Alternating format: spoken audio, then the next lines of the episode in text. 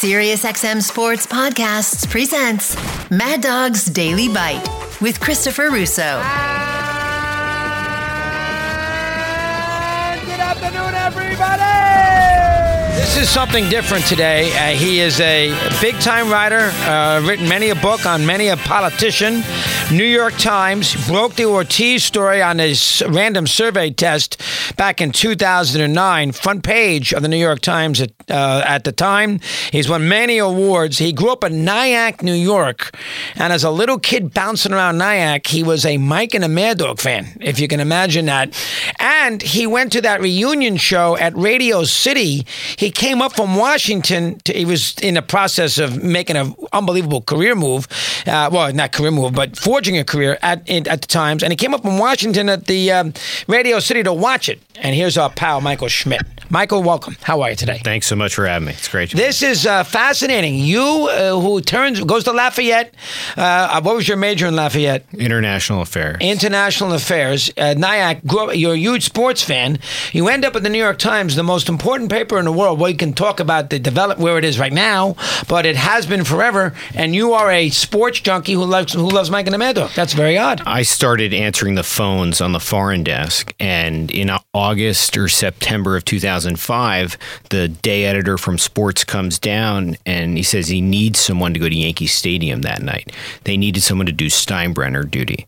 So they sent me to the game and I sat in the press box until the eighth inning. And then I went down with the, the tabloid writers. And we stood at a, a door, a gate, and we got Steinbrenner coming out at the end of the game because we had to play defense to make sure if Steinbrenner said anything and if it was the back page, we'd have it in our story. Correct. That's how my career started. Wow, yeah, because everybody had to follow George because a little bit like Jerry Jones, he'd come out after a tough loss and he might blurt something. And if you're sitting there, you know, going through your English, writing a story, and the Post and the News and Newsday has it on the back page, Steinbrenner blows off the manager, you're dead. So you were on Steinbrenner duty. That was your first, that's not your first big assignment for the New York Times. I mean, I was answering the phones, and then I was doing low end crime stuff for the Metro section, and I started on Steinbrenner dude. That's how I started. I started going to the games, and I run the quote back up to Tyler Kepner, who was writing the story. Now, how do you go from following George around and his bluster to? Uh, I know that you would get into the Manfred thing and the, and the Ortiz to writing some of the things you're writing now, winning all these awards, covering foreign policy, doing this big deal on John Ford. Is that his name? Jack. Uh, uh, John Kelly. John, Kelly with the Trump administration and North Korea, which we'll get to, part of your new paperback book, 12,000 word essay that came out 10 days ago. How do you go from finding and following George to that in a 10, 12 year period? So it was really all about steroids. So what happens is is that they start sending me out to to different games and stuff to like help the writers get quotes, do those types of things, write stories that go inside the sports section. And I do this for about a year. I'm going to Jets practice. You know, the Mets were in 06 were in the playoffs. I'm writing the stories that are placeholders in the in the paper for the game story that would come in later. Um, I was in left field when Andy in the press box in left field when Endy Chavez makes the catch. Were you really? Yeah, I oh lost my, my God! mind. I lost- I mean, no, we hit the ball, don't you? What? You know, hit the oh, it's a rolling hit Yeah, the ball. Scott- rolling, Scott hit, Rolling the hit the ball. There we go. Rolling Yes. hit the ball. Um, so what happens is they say, look, um, if you want to be a sports reporter at the New York Times, we need someone to cover all this off the field stuff because Balco's happening. All this stuff is blowing up off the field. And they're like, we got a thousand guys who can write game stories. And like, you're not going to be the best one at that. We can find those guys anywhere. We can go to the small papers and find them. But we don't have anyone that'll cover this stuff. So if you can cover drugs and be a legal investigative reporter off the field, we'll give you a job. So I spend the next year trying to figure out how to do that. And there's this whole thing with the Times, and because I wasn't in the union for, for that year, I had to sit in a dark apartment on the Upper East Side. So I'm sitting in a dark apart- apartment on the Upper East Side trying to figure out whether Barry Bonds is going to get indicted and covering the whole thing and trying to figure out how to cover it. The Mitchell, Mitchell investigation is going on. All this stuff is blowing up in baseball, and I'm trying to figure out how to cover off the field legal issues in drugs and sports. Wow. And that led to what you're doing today indirectly? So in, December of 2007, they finally say, okay, we'll make you a staff reporter. And two weeks later, the Mitchell report comes out. And we're just off to the races because you had Bonds, who was indicted in November. I'm on the phone with his lawyer, Mike Rains, at the time, he- and uh, Bonds just gets indicted. He says, Mike, hold on a second. He goes, Barry, you've been indicted. Mike, I gotta go. Click. So the end of 07 is a crazy time in sort of the drugs investigative world of sports. Mitchell report happens, and then what happens is Roger Clemens. So Clemens and McNamee are going at it, and we just dive right into that story. And that becomes a huge running story. And basically, I'm off and running, and I cover off the field drugs and sports until to the end of 2010. Unbelievable. Now, I, I know you're never going to tell me. That was a huge. Was that the first time you were ever on the front page when you broke the random survey deal with Ortiz? I had gotten on in the end of 06 because I was helping working with other writers and like we did a story on base uh, the Yankees and the the Mets were both going to the playoffs so we did a story on Torre and Ra- and Willie Randolph both being from New York and the state of baseball in New York City. Like a classic sort of New York And that Times got- story. and that got to was the the first page. story. And then in 07 I get a big break in the summer of 07 so I'm trying to make it. I'm trying to get them to make me a staff reporter. And the summer of 07 Michael Vick happens. And my parents had moved to Richmond, Virginia, and it's all going down in Richmond, Virginia, and they're like, well. We can save on hotels. You stay at home. We'll send you to Richmond. So I covered all the Michael Vick stuff in the summer of 07, and I didn't screw that up. And I was on. I did an okay job. So I think at that point they felt okay with me. Unbelievable. Now, uh, international relations at Lafayette. I mean, you know, most of these times, guys, don't they come? I'm not knocking Lafayette. no, no, don't they come out of Yale and Harvard and Princeton and places like that? the thing about a newspaper is is that if you have new information, it cuts through everything. It cuts through everything. All the you know, and I think I knew that my path there was to be able to break stories and to bring new stuff. What do I do for a living? I go find out things that are interesting that are not public. I build a device called a, a newspaper story and we move it into the public. And if I can do that, then, you know, you can you can you can do it. How long were you working on the Ortiz deal? That's a tremendous story you have. Well, they, so the- they have denied it, and they went to the the next day. They had the big press conference, and they said it wasn't true.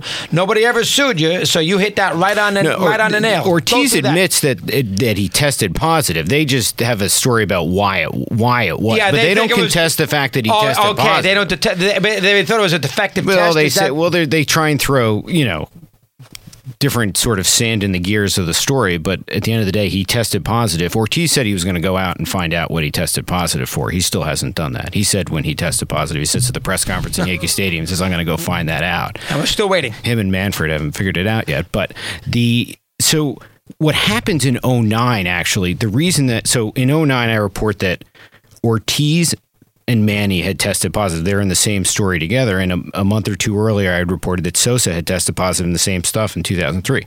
The reason that those things happen is because I'm on this beat of drugs and sports and I'm doing an okay job. And then the beginning of 09 comes around and Selena writes the story about A Rod and that A Rod tested positive in 2003.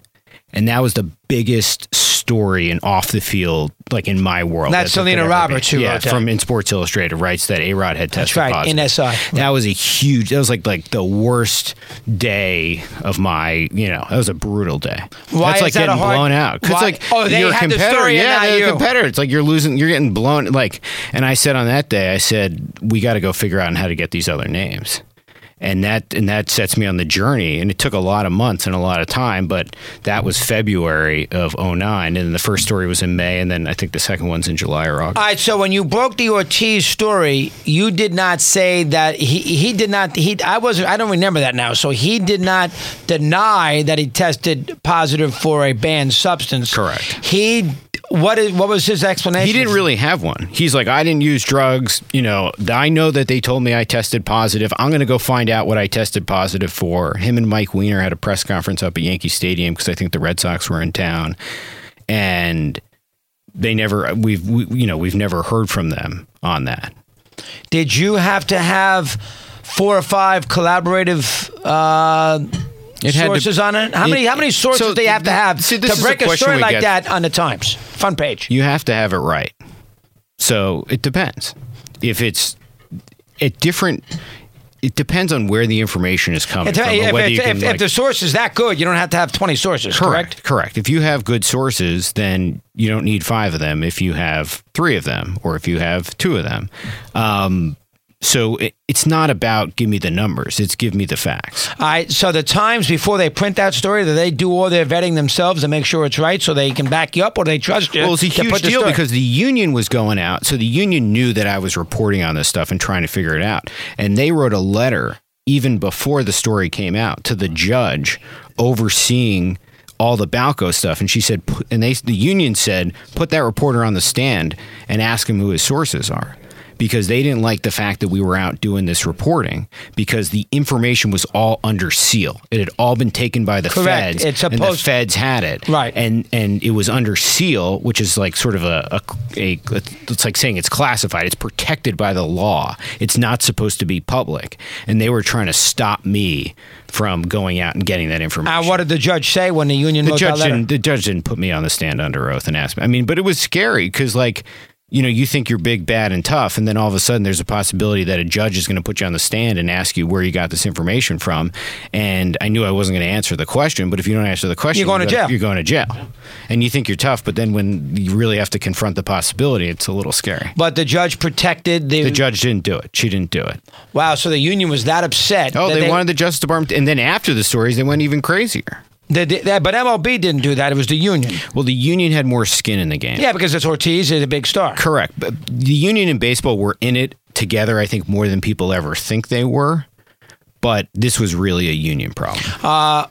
Your relationship with the commissioner, it's gone back a long way. Uh, he wasn't the commissioner then when this story broke, but you know a lot about Manfred. Do you like him? Give me a little rundown. What do you think so of him? I've covered like five people in my life, right? Donald Trump, John Kelly, who was Trump's chief of staff, Don McGahn, who was Trump's White House counsel, Jim Comey, who was the FBI director. These are the people I know the best and have covered them covered the most, and Rob Manfred. He's on that level. So with Because- those four guys, wow. Because Manfred is the guy who's in charge of drugs at baseball when I roll in in 2006. And they had a real problem on their hands because they had Congress, which wanted to crack down. Oh. Congress was- They're yeah, Co- terrified of Congress. Jose Canseco. I mean, that All- book got it all started. That's 2005. Manfred and Selig get killed that same day when they testify. There's all the pressure. It's that pressure that leads to the appointment of George Mitchell to do the Mitchell Absolutely the is. Mitchell report. Yes, and is. Manfred's the guy who's in charge of this issue.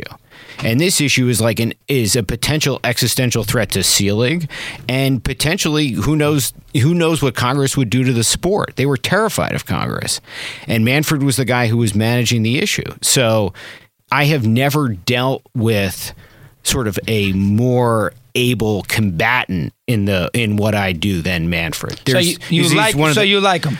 it's not it's not a like or respect him. dislike. It it is a he is a battler and a fighter and a brawler in ways that I've never seen. Like when we had to deal with the worst stuff in the Trump administration, I'm thinking, well, if I could deal with Manfred, I can deal with this stuff. Wow, oh, really? great, great, incredible, incredible tactician. Really, He- like like is as good as they come. Are you talking about labor negotiation and all It's those the things as well? combination of like being a lawyer and dealing with the press and protecting your client. And in terms of the combativeness, the smarts, the quickness, you know, and the willingness to take the gloves off. He was I mean, him and I used to we'd really, really go at it. It was really bad. I, what's your relationship with him now? I talk to him now. I talk to him still. I mean, do you have a good? rela- uh, Does, Yeah, yeah, it's it's it's friendly. Uh, it's is much it bygones be friendly. One is it point- bygones be bygones? Yeah, yeah. At one point, we didn't talk for six months because I wrote a story that was, like he was furious about. But then we, you know, we, we I think we both realized that you know after a while we looked down at our hands and we had beaten the heck out of each other and we're like, all right, like this is. So you're good. telling me, out of all the people that you have dealt with, and this includes Washington, that one of the toughest SOBs Yeah. from a tactical standpoint Yeah. and a street smart standpoint and a negotiation standpoint, if not the, but one of the toughest guys you've ever dealt with is the commissioner. probably yeah. He's he's a he's a real. Um, he knows the facts and he knows the law and he knows how to protect his client. He's a true sort of like he's a mercenary at the at the the highest levels. I mean, he will do what he needs to do to protect, you know, who he's working for. And I think he's the kind of guy who would have risen to this position if, when, because he starts at this law firm um, when he's coming up, and I think he would have risen to this position if he had been working for a different, you know, client. He's just someone who's very good at that part of the job and what he does. And people don't understand that because they see the public facing part of it.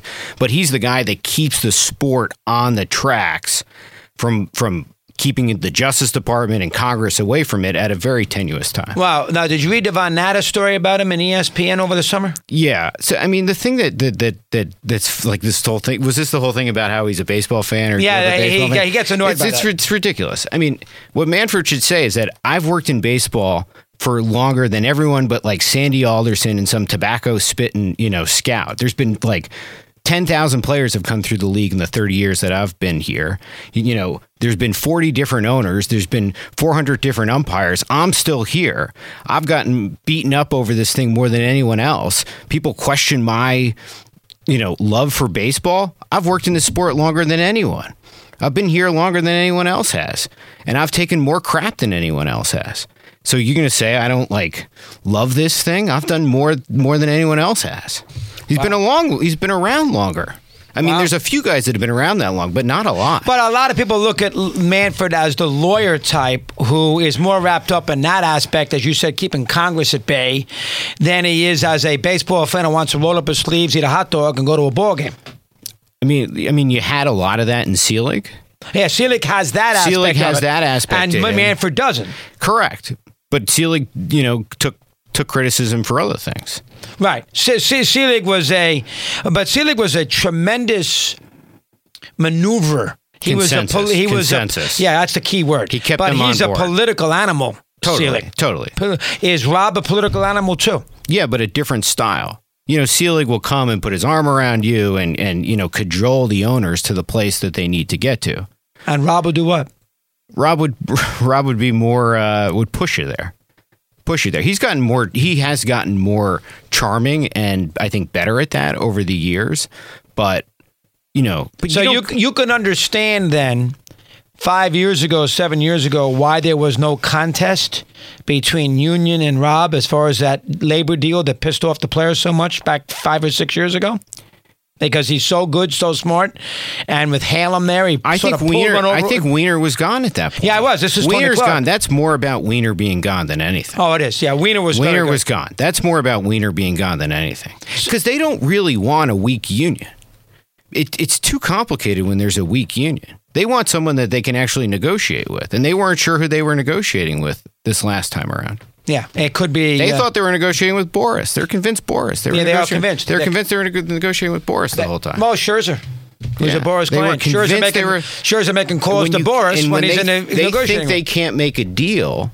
That's when they they it's it's not good. That's why you had the I think the problem that you did is they weren't sure who they were talking to.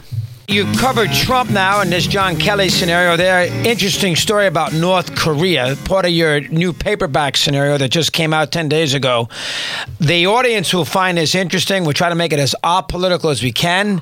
But this relationship that Trump had with Korea and how Kelly got involved in it is absolutely fascinating. Now that we have established Michael Schmidt's credentials across America, Chris, Michael Schmidt, what? We've established that. This is a big time guy. Now I want you to explain the Trump thing with North Korea. So I wrote this book that came out two years ago. It's called Donald Trump versus the United States. It was about all of the efforts that people had to try and you know that ran up against Trump and such, the investigations. And for the paperback, I did something different. I wrote a 12,000 word biography of John Kelly. He's a four star Marine general who became Trump's chief of staff in the middle of 2017. He's the highest ranking American military officer to lose a child on the battlefield in the post 9 11 wars. Lost a child who died uh, as a Marine in Afghanistan. And he came in, he was Trump's uh, secretary of the Department of Homeland Security for the six, first six months, comes in as Trump's chief of staff six months in, and it's utter chaos.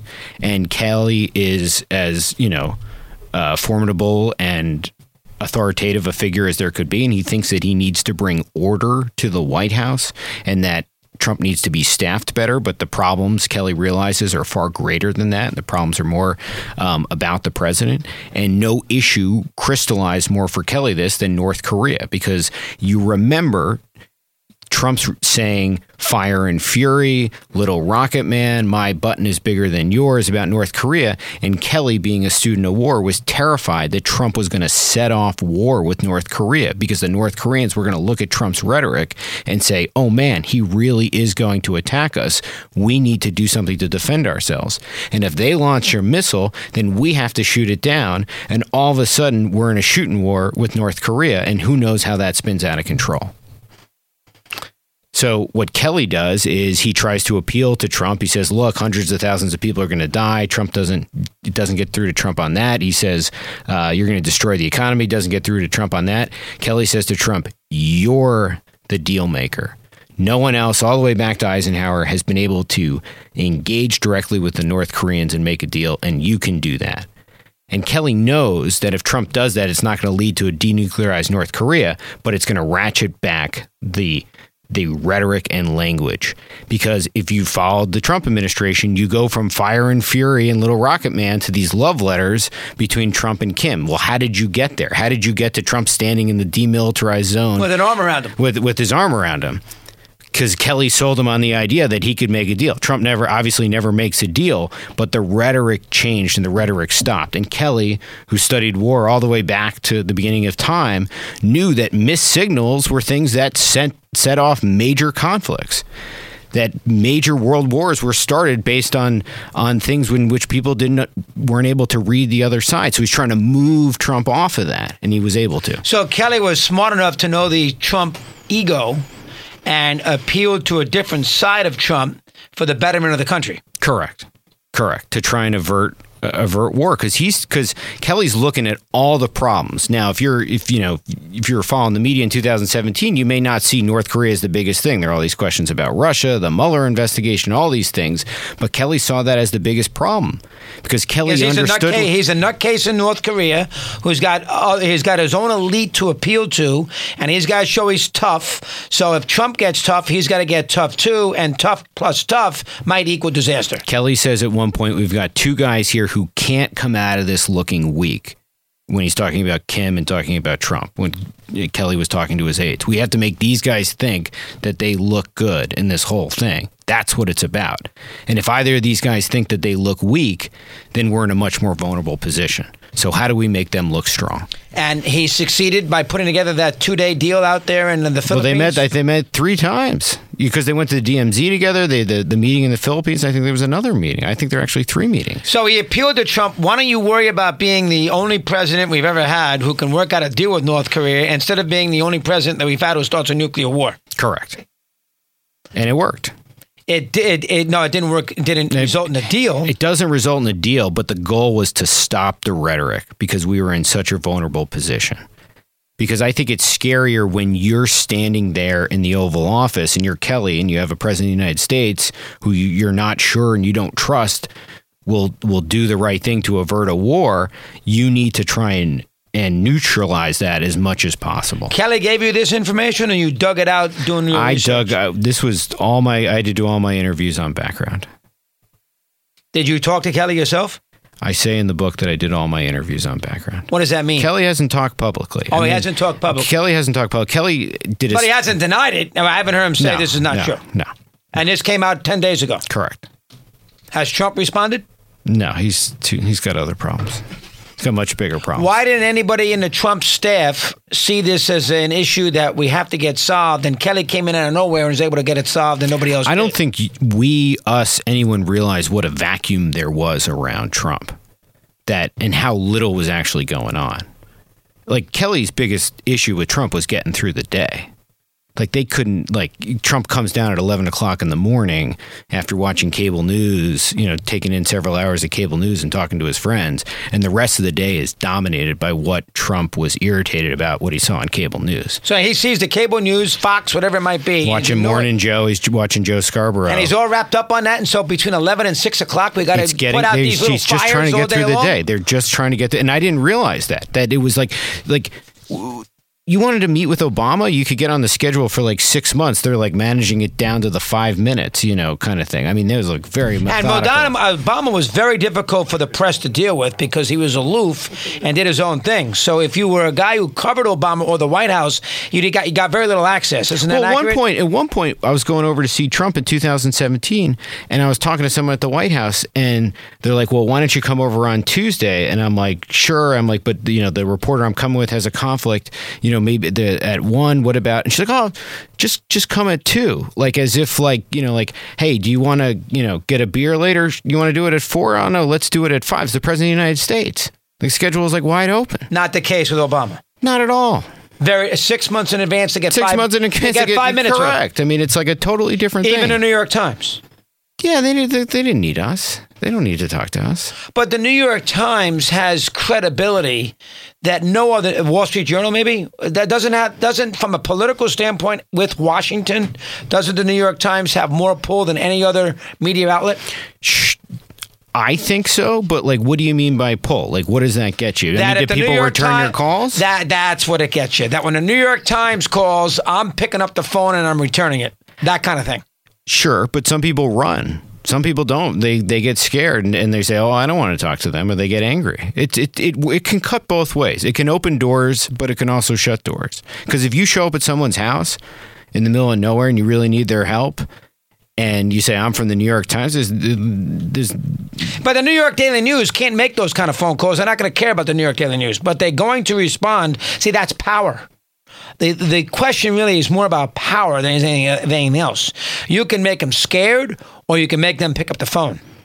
How many outlets in the world can do that? CNN? I don't even know. You tell me. But as a reporter, I don't want to fall back on that because I don't want because I want to be out there working as hard as I can to get as many people on the phone as possible, and I don't want to be relying on that. I want to be relying on the fact that I'm going out and I'm building relationships and I'm I- getting to know people. Right, how long does it take a reporter of your ilk to build the kind of relationship that you need to build inside the White House to write a 12,000 word profile on John Kelly? it takes a long time. It takes longer than people think. A couple years? No, months, months and months. But you have to be consistent with people. You have to be open with them. You have to be transparent. You have to show them. I mean, can you pick up the phone right now and get a hold of unbelievable, well, now or then, and get a hold of people who are very close to the president? the current one or the former one? Former first. Trump's world is not a hard world to penetrate. If you haven't, you know, if you could tell by all the stories that came out over the past few years, Trump's world is not a hard. All right, place how about Biden's world?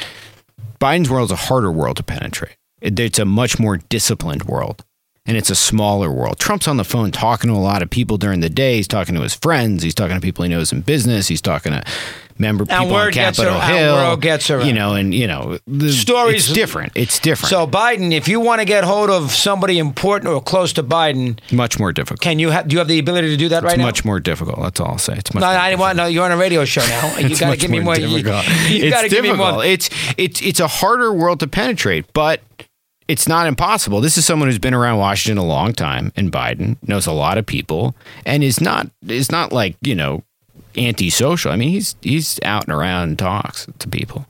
But he's but it's a completely different thing. That Trump was unlike anything we had seen before. Uh, when I, I interviewed Trump at his golf club in uh, Florida. I, you know, his friend took me to lunch and brought me over to the table, and I sat with Trump for a half an hour in 2017. Just the president and I just talking like that would he not was the happen. president for the one year, right? That doesn't happen today. That doesn't happen. Doesn't happen. He showed me the the club championships he won. Oh, he loves that. I wonder if he cheated, but we'll get to that another time. We continue. Michael Schmidt, New York Times.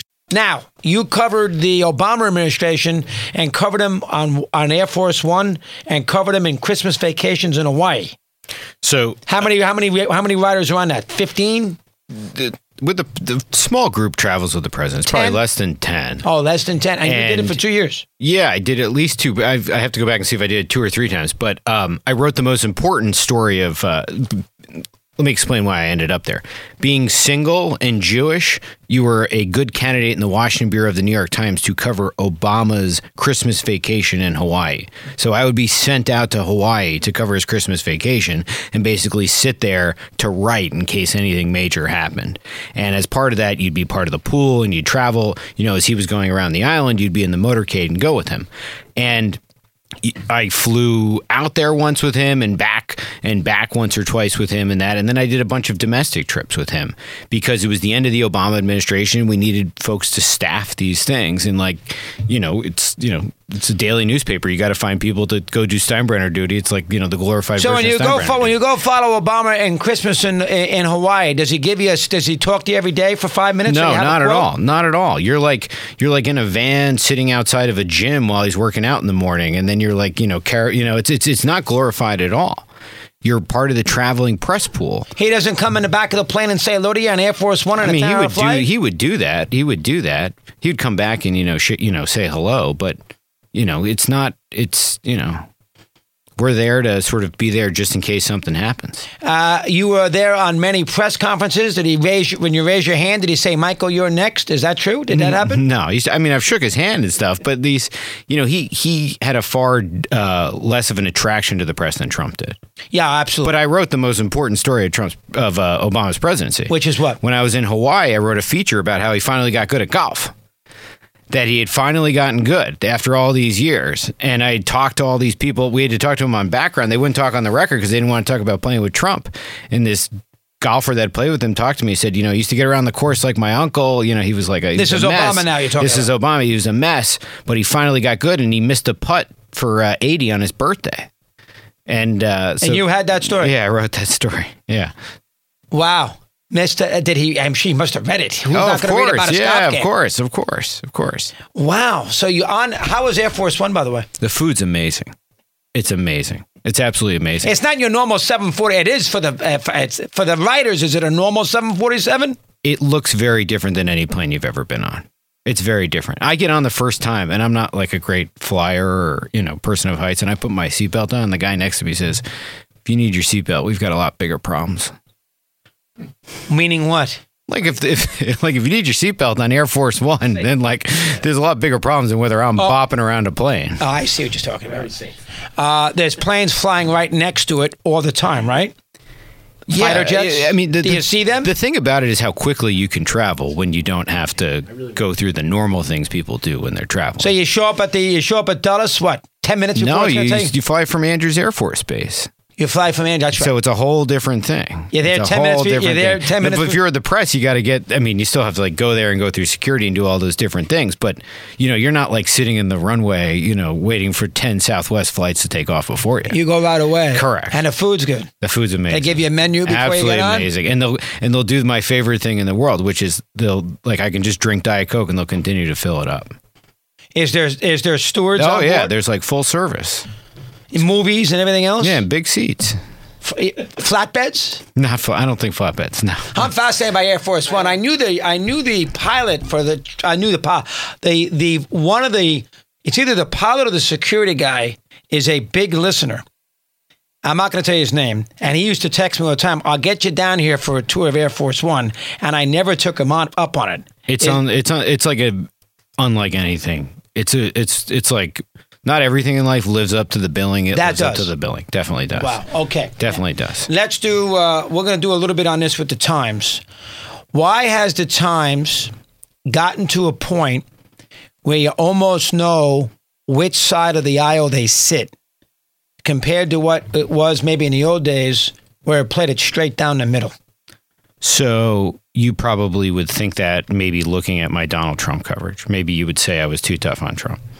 Not you per se, But but, maybe the you say the papers Times. Yeah. Do you know who broke the Hillary Clinton email story? Was that you? I broke the Hillary Clinton email story.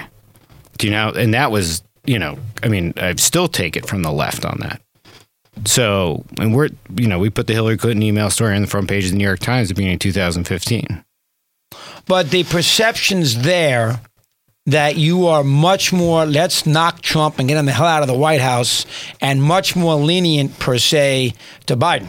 We don't see any huge stories in the Six time. six thousand words three weeks ago on Hunter Biden. Yeah, but it took you a long time to do that, though. Biden's been been written about in the New York We're writing Post about for three years.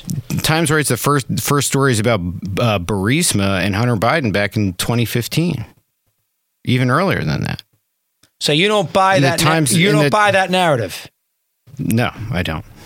I, I mean, look, in a polarized time, are people gonna, you know, are people gonna get caught up and accused, and the political wind's gonna blow on things, and people say, "Oh, you're leaning this way or you're leaning that way." I mean, the complaints from the left are just as much from the right. I don't sense that. I know the complaints for the right is that you never gave Trump a break. Not you per se, but the newspaper. How about that? I think that um, That Trump could have solved. Uh, he could, could have. Uh, you know, he could have uh, made the deal with North Korea. He could have cured cancer. If you really- and you're never gonna. You, he would because they hated him so much, and he hated them that he never was going to get a break. that he was never going to get a break. Is Um, that true? Yes or no? I don't think that's true. I think that Donald Trump, if he, I think if Donald Trump was able to have accomplishments, we were going to cover them. If you know, when Well, he had to have some. I don't know enough about it, but he had to have some accomplishments. Yeah, and and, and economy. I mean, you know, it, it, the border crisis. I mean, we got to we got to discuss that. he I had mean, huge huge tax stuff at the end of 2017. But Donald Trump created an enormous amount of the news around Donald Trump that Donald Trump didn't like.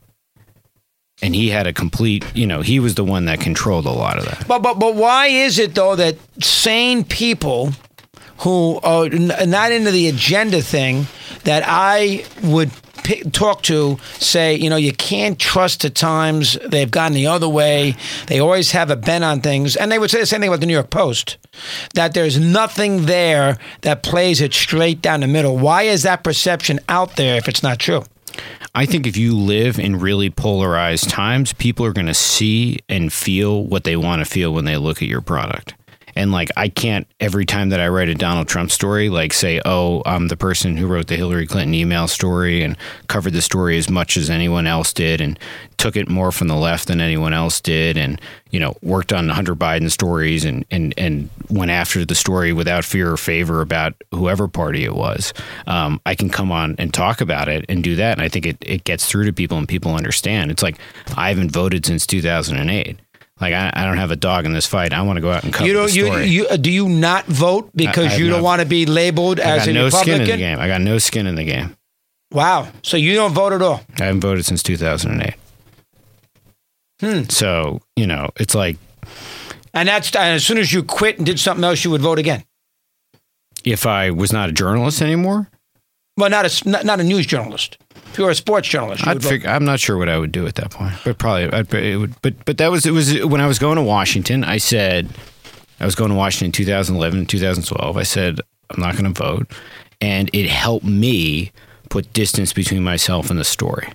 That's fair. I can see how that would do that. Um, And my mother said to me, she said, "Oh my gosh, how could you do that?" She says, "You know, it's the democracy. You have to participate in the democracy." And I said, "I think I participate in the democracy every day going to work." because you're covering democracy. Correct. All right, now I will I will speak to this better than most.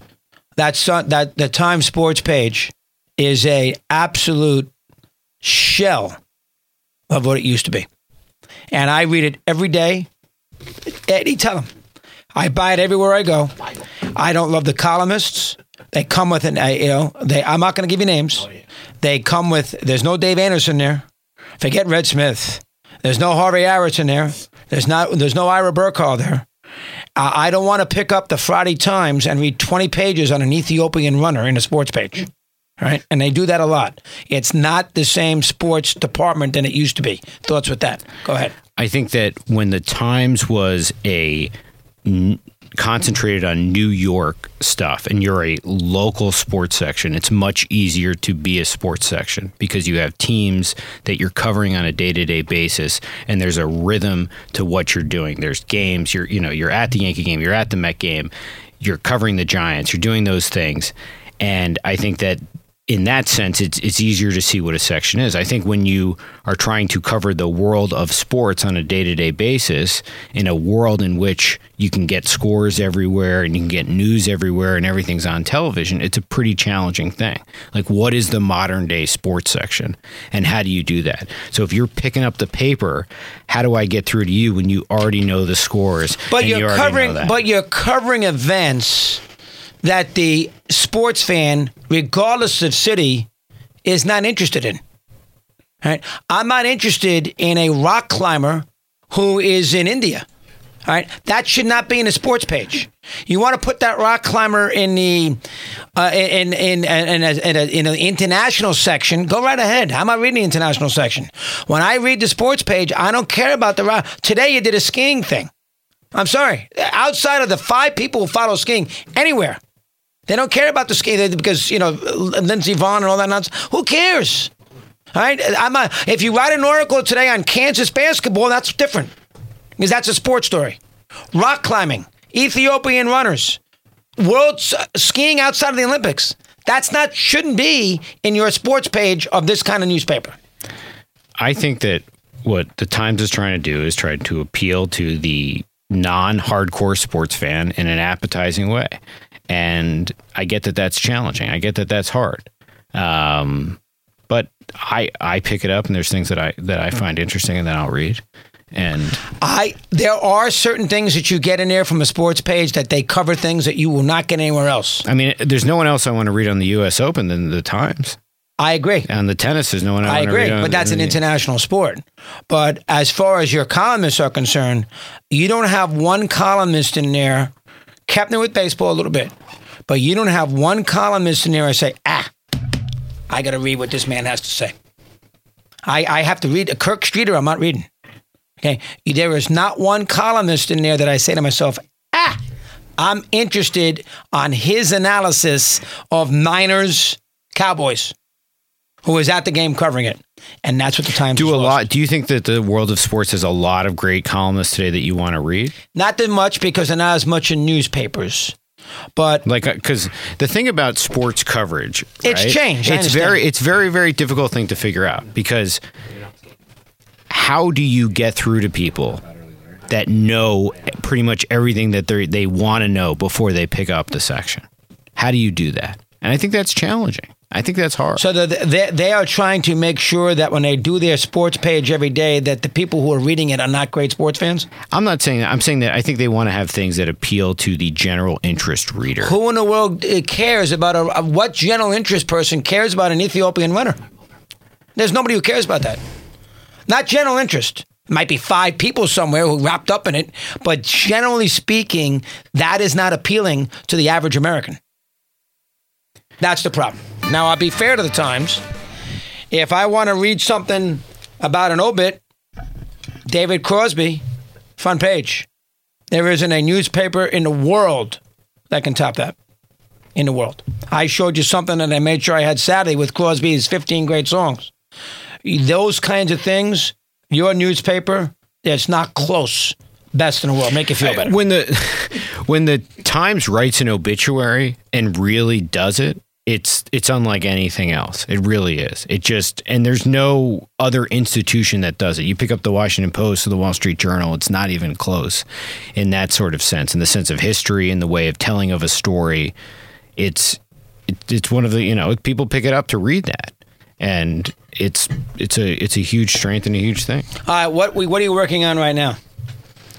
What Well, little what little piece of kernel can you throw? Well, at me I mean, right the- now the problem is- as far as breaking news is concerned. The problem that we've had is that there's been so much left over from Trump that we're still covering. You know, you have so many different investigations. You got two federal investigations in Washington. You got the investigation in Atlanta. You had the January 6th investigation, the whole committee. That I mean, all that stuff has taken up an enormous amount of bandwidth, and there's just so many different parts of these things that have been spawned that that they're looking at, and Would it takes you- up a lot of time. Would you would the Times be as aggressive and as formidable and as detailed about those same investigations if it was a Democratic president? Yeah, I mean, I think the Times took an enormous amount of criticism for its coverage of Clinton, for the coverage of Clinton, and for for Whitewater, and for all of those things, and and that was you know and that was as Democratic a president as they come. because that was the knock. We got to read about January 6th again. We get it. It was 15 months ago. Uh, the Times are going to spend 30 pages on January 6th, that kind of thing. I think that um, if there's a major event that disrupts the transfer of power in a democratic country, we're going to pour an enormous amount of time and attention into covering that, no matter how that happens or how that goes down. We're not going to look the other way on that. You did a hell of a job here. I enjoyed every minute of it. The best. This is like, like I. This is a huge fan, this guy. no, if I, I just want to go back. If I could go back on Mike and the Mad Dog, you know, like twenty years ago. Well, we're doing this show Wednesday on First Take. I, Did you, believe me, I know. of? I, of course, I know. I know. Like you know, I've listened to the Pac-Man Jones, you know, thing like fifty times. I listened to the the thing about the Giants when you're screaming about "I'll give back my Marconis," you know, just for one, just for one, I wouldn't now. just for one. Then they at the won three in six years. All I used to do was complain, and then they won three in six And years. I wasn't even there to enjoy it with the big guy. Mad Dog's Daily Bite is part of the SiriusXM Sports Podcast Network. If you've enjoyed this episode and want to hear more, please give a five star rating and leave a review. Subscribe today wherever you stream your podcasts.